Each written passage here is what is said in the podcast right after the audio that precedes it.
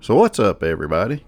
Wyndham Jennings here, uh, just giving you an update on my life and the state of the show, and just, I guess, I'll talk a little bit about some movie stuff, since that's what most of you listen for. Uh, if you follow me on Twitter, you know, back around uh, the end of June, uh, first week of July, I posted that my uh, wife and I have decided to call it quits after almost twenty years together.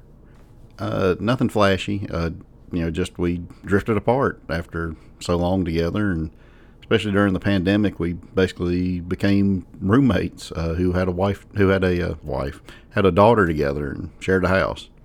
So once that happened, uh, you know, other things took priority, and I decided to put the show on hiatus for a while. Uh, a little bit of an update. I'm, I'm what is the quote? Uh, I can't even remember where it comes from. I know I'm probably going to get it wrong. Uh, we're not at the end. Uh, we're not even at the beginning of the end, but I believe we're at the end of the beginning. So, see, you know, like I said, once we decided that, uh, you know, there's all sorts of legal things we had to go through, had to uh, jump hoops through, separating our finances, uh, you know, breaking uh, down who got what, et cetera, et cetera. And for some reason, we couldn't find a lawyer in our area who could handle the case before, literally, I, I went to the lawyer Tuesday. The two of us did, just to get them to write the agreement up. It's like a no contest thing. We've decided who's getting what, et cetera. We just needed somebody to draw it up. And August thirty-first was the earliest we could find a lawyer in the area to even just sit and listen to us for twenty minutes, saying she gets this, I get this, blah, blah, blah. We share custody. On top of that, of course, I had to find a new place to live in the middle of one of the worst housing markets uh, in in years. I mean, it, it's just crazy, even in this area. I mean, I live in a very economically depressed area, and I know I sounded kind of weirdly proud when I said that, but uh, no. Nah. The thing is, the housing market, if you've been trying to buy a house, is very much a seller's market, and people were charging outrageous things for houses. I mean, houses that back at the beginning of the year may have been an eighty thousand dollars house and was even tax assessed at that, and all of a sudden it's a two hundred fifty thousand dollars house. And yeah, I can't afford a two hundred fifty thousand dollars house. So yeah, I spent the better part of the past, uh, well, the first month uh, that we were separated, one, looking for a lawyer that could see us before the end of August, and two, trying to work with a real estate agent to find a house, and having uh, two separate ones just sort of slip through my grasp, but somebody managed to outbid me on both of them. And uh, then at the end of August, I mean, at the end of July, for, uh, first of August, found a house. But the thing is, you know, I've, I've qualified for everything. Uh, everything's moving smoothly. The one thing holding the loan up is they keep wanting to see a separation agreement because they want to, I guess, protect it so that, you know, they know that uh, my ex isn't going to come after the house or something. I'm not entirely sure. And uh, so I keep getting emails and calls from them. It's like, you know, uh, as soon as you can, we'd like to see a copy of your separation agreement. And I'm like, yeah, I'd like to see a copy of it myself. But at the end of August is the earliest we can get to talk to somebody to even draw it up. And even then they're like, oh, uh, yeah, well, This is what it, this is what we were told uh, after after talking to the lawyer yesterday. Yeah, I'm out of the office until next Tuesday. Sw- swing by next Tuesday and pay me, and then I'll get it drawn up. So it's like I can't even get it done, you know, this week. You know, it's I don't know, just it's frustrating, and I'm kind of rambling, and that's probably not what you guys are really interested in. But I will say, the show's coming back. Uh, like I said, once the housing situation's figured out, once I'm moved in and settled in, you know, got my internet uh, connections and all that, and something, you know, uh, some streaming services that I can keep watching the movies on, I'll be back. So this is just, you know, an unexpected hiatus. I wish I could give a timeline on how long it's going to be, but like I said, uh, there's just certain things out of my control, holding things up. And uh, so many things going on, I don't really have the energy or the, uh, the uh, I can't even think of the word now. I, I just don't have the mental uh, ability to focus on and do research for the podcast at this, this point. Concentration or focus, that's the words I was looking for. But this is the state that I've been in for about the past uh, two months. Uh, but like I said, once once I'm in the new place and have everything set up, I'll be back. I'll be back weekly. Um, until then, though, like I said, I, I, I don't really uh, have it in me to do full episodes. But occasionally, I kind of want to do these, these little mini episodes. They're probably not going to be long.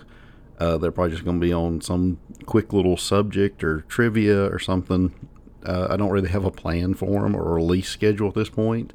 I'm kind of using them as a way to get back in the habit, uh, you know, re relearning, uh, you know, how to do the podcast and edit it, things like that.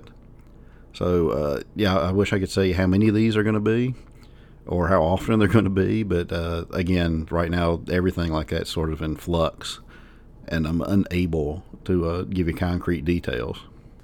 But I got the idea for this one and one more, which, uh, again, when I get a chance, I'll record it. Um, you know, just on the internet, uh, looking at different sites, trying to relax, get my mind off of things, and uh, stumbled into a discussion on uh, Michael Myers and Jason from the Friday the thirteenth movies.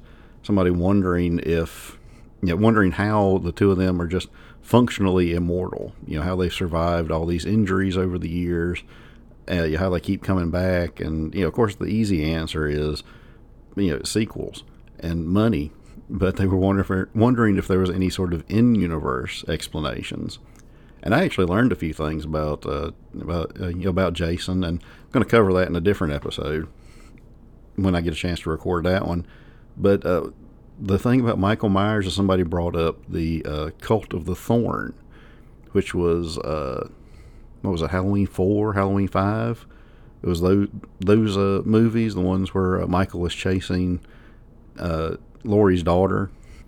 Uh, it was those trilogy of films. It was The Return of Michael Myers, Revenge of Michael Myers, and uh, The Resurrection of Michael Myers, if I remember right. And, you know, somebody said it was an old druid curse, and he's, you know, has to chase down and kill members of his family, and he can't die so long as another member of his family is alive. But the thing that, you know, I think gave me the idea for just talking about this for a few minutes and, and uh, letting you guys know that I'm not dead came when somebody said, well, yeah, but the movies aren't in that timeline anymore.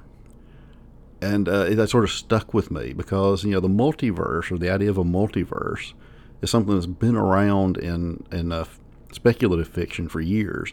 You know, the the more modern uh, versions of it you can find in the T V show like Rick and Morty, or in uh, the uh, Marvel Cinematic Universe. You know, the current, the most recent Doctor Strange movie, uh, most recent Spider-Man movie, both dealt with the idea of a multiverse.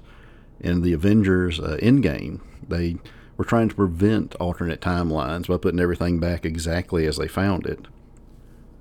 And, you know, you know, that kind of bothered me a little bit that they were trying to do that, because they were sort of playing with the idea that there isn't a multiverse in Marvel or in the Marvel Cinematic Universe. And yet the whole plot of the movie, from what I can remember, especially the climax of it, really doesn't work unless there's a multiverse. You know, if, if, uh, Marvel's trying to do the Back to the Future thing, and then they killed a character twice. They killed a uh, the current version of him, and then they killed the version of him from almost a decade ago in the same timeline. So, yeah. Uh, uh, but I digress a little. Yeah. And if, if you're listening and, I don't know, maybe you don't know what a multiverse is, like I said, Back to the Future plays with the idea that time's a river, and making alterations to that river, changing the course of it, changes, uh, you know, the future. You can wipe yourself out. The idea of a multiverse is uh, like what I like to call like a change, uh, choose your own adventure style universe, or a flowchart universe, in that, okay, we've gone down this path, or we've chosen this page to go to, but uh, that doesn't mean the other pages or the other paths cease to exist. Like, every possible option is played out somewhere. And uh, like I said, if you watch Rick, Rick and Morty, they explore this, uh, you know, the, the current Marvel Cinematic Universe.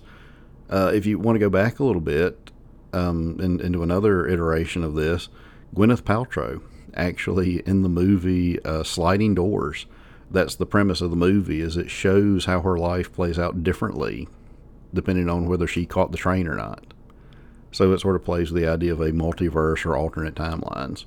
Uh, and the current Star Trek universe, that's the Kelvin universe. They're the uh, uh, Chris Pine and uh, Zoe Saldana, uh, Zachary Quinto Star Trek movie from a few years ago established that it's a alternate timeline caused by uh, somebody meddling with the past.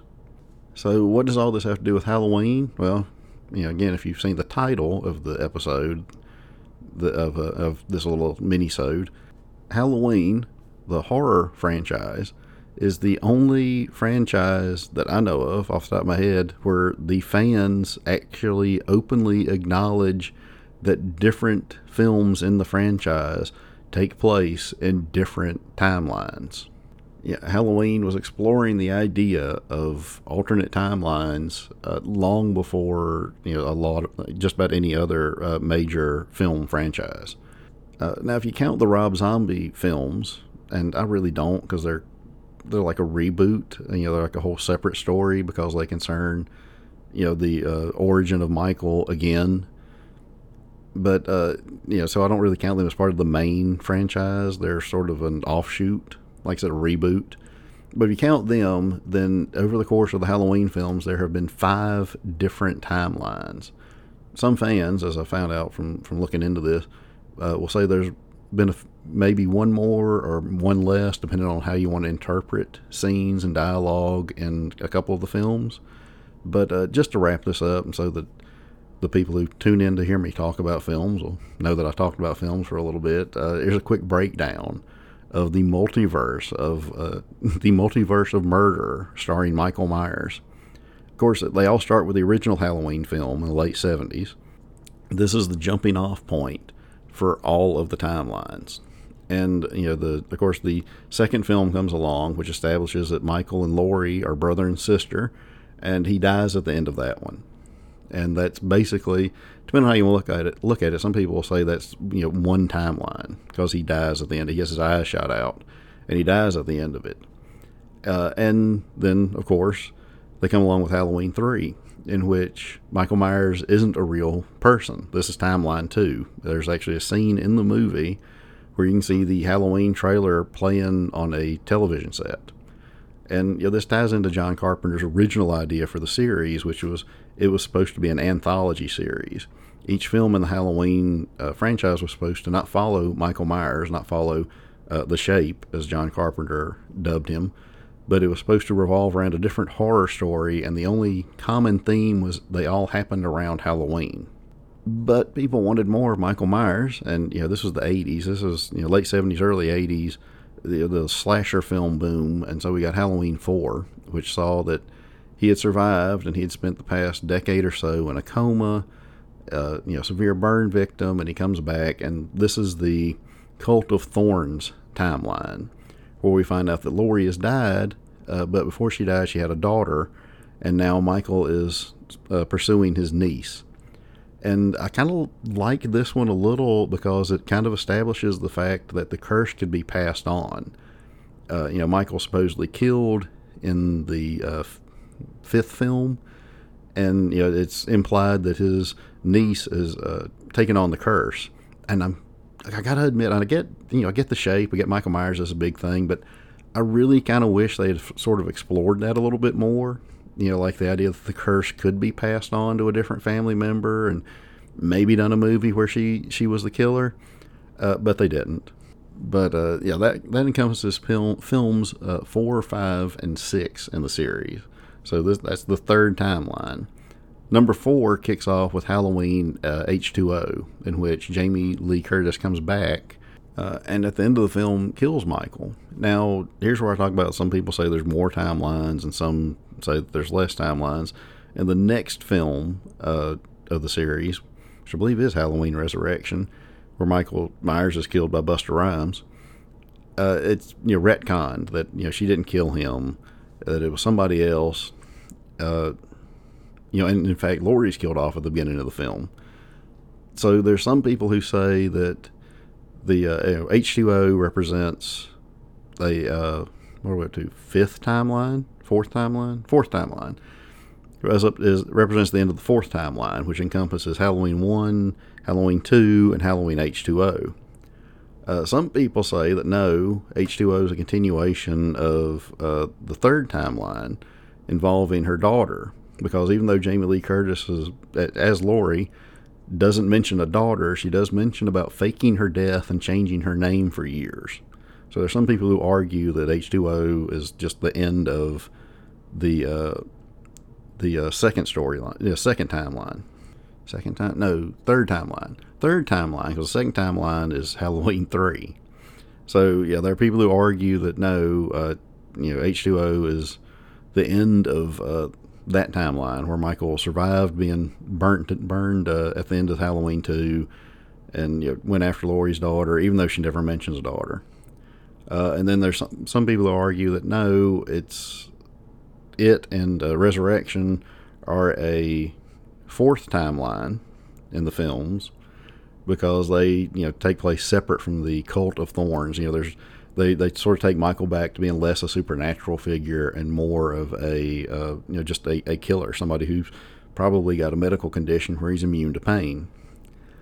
And that was pretty much it. And you know, Busta Rhymes killed Michael Myers for a while. We got the Rob Zombie reboot, which at this point, uh, you know, depending on how you want to look at it, is the sixth timeline. And then we get Halloween in twenty eighteen, which is a continuation from the first film. It doesn't follow the second film. It's the first film, and it does away with Michael and Laurie being siblings, which John Carpenter's admitted he really wasn't on board with that idea to begin with. He didn't want to do Halloween two, and it's talked about just staring at the typewriter and drinking and not sure what to do with it because he considered the story to be over. And just coming up with the idea of them being siblings as just something to put into the script. So, you know, the current trilogy of films, beginning with Halloween, which, uh, you know, again, does away with the family relationship, but uh, just, I guess, has Michael coming after uh, Laurie as the one who got away all those years ago. And, uh, you know, the current trilogy is its own separate timeline involving the first movie and the, the three current ones starting, starting in twenty eighteen. So that's pretty much it. You know, uh, just a little quick something to let you guys know I'm alive. A little bit of movie trivia. Yeah, it's rambling. Yeah, it's just, you know, me just saying stuff off the top of my head. But, uh, yeah, like I said, I'm just doing these little things, these little episodes.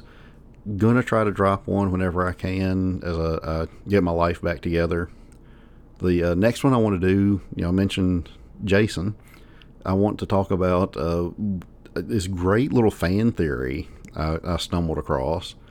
Uh, and, well, I mean, I've, I've known about it for a while. I've just never brought it up because I could never think of some way to work it into an episode because I don't really see a reason to talk about the Friday the thirteenth movies. They don't sort of fit into the theme of, of uh, you know, cellulo- celluloid fever dreams.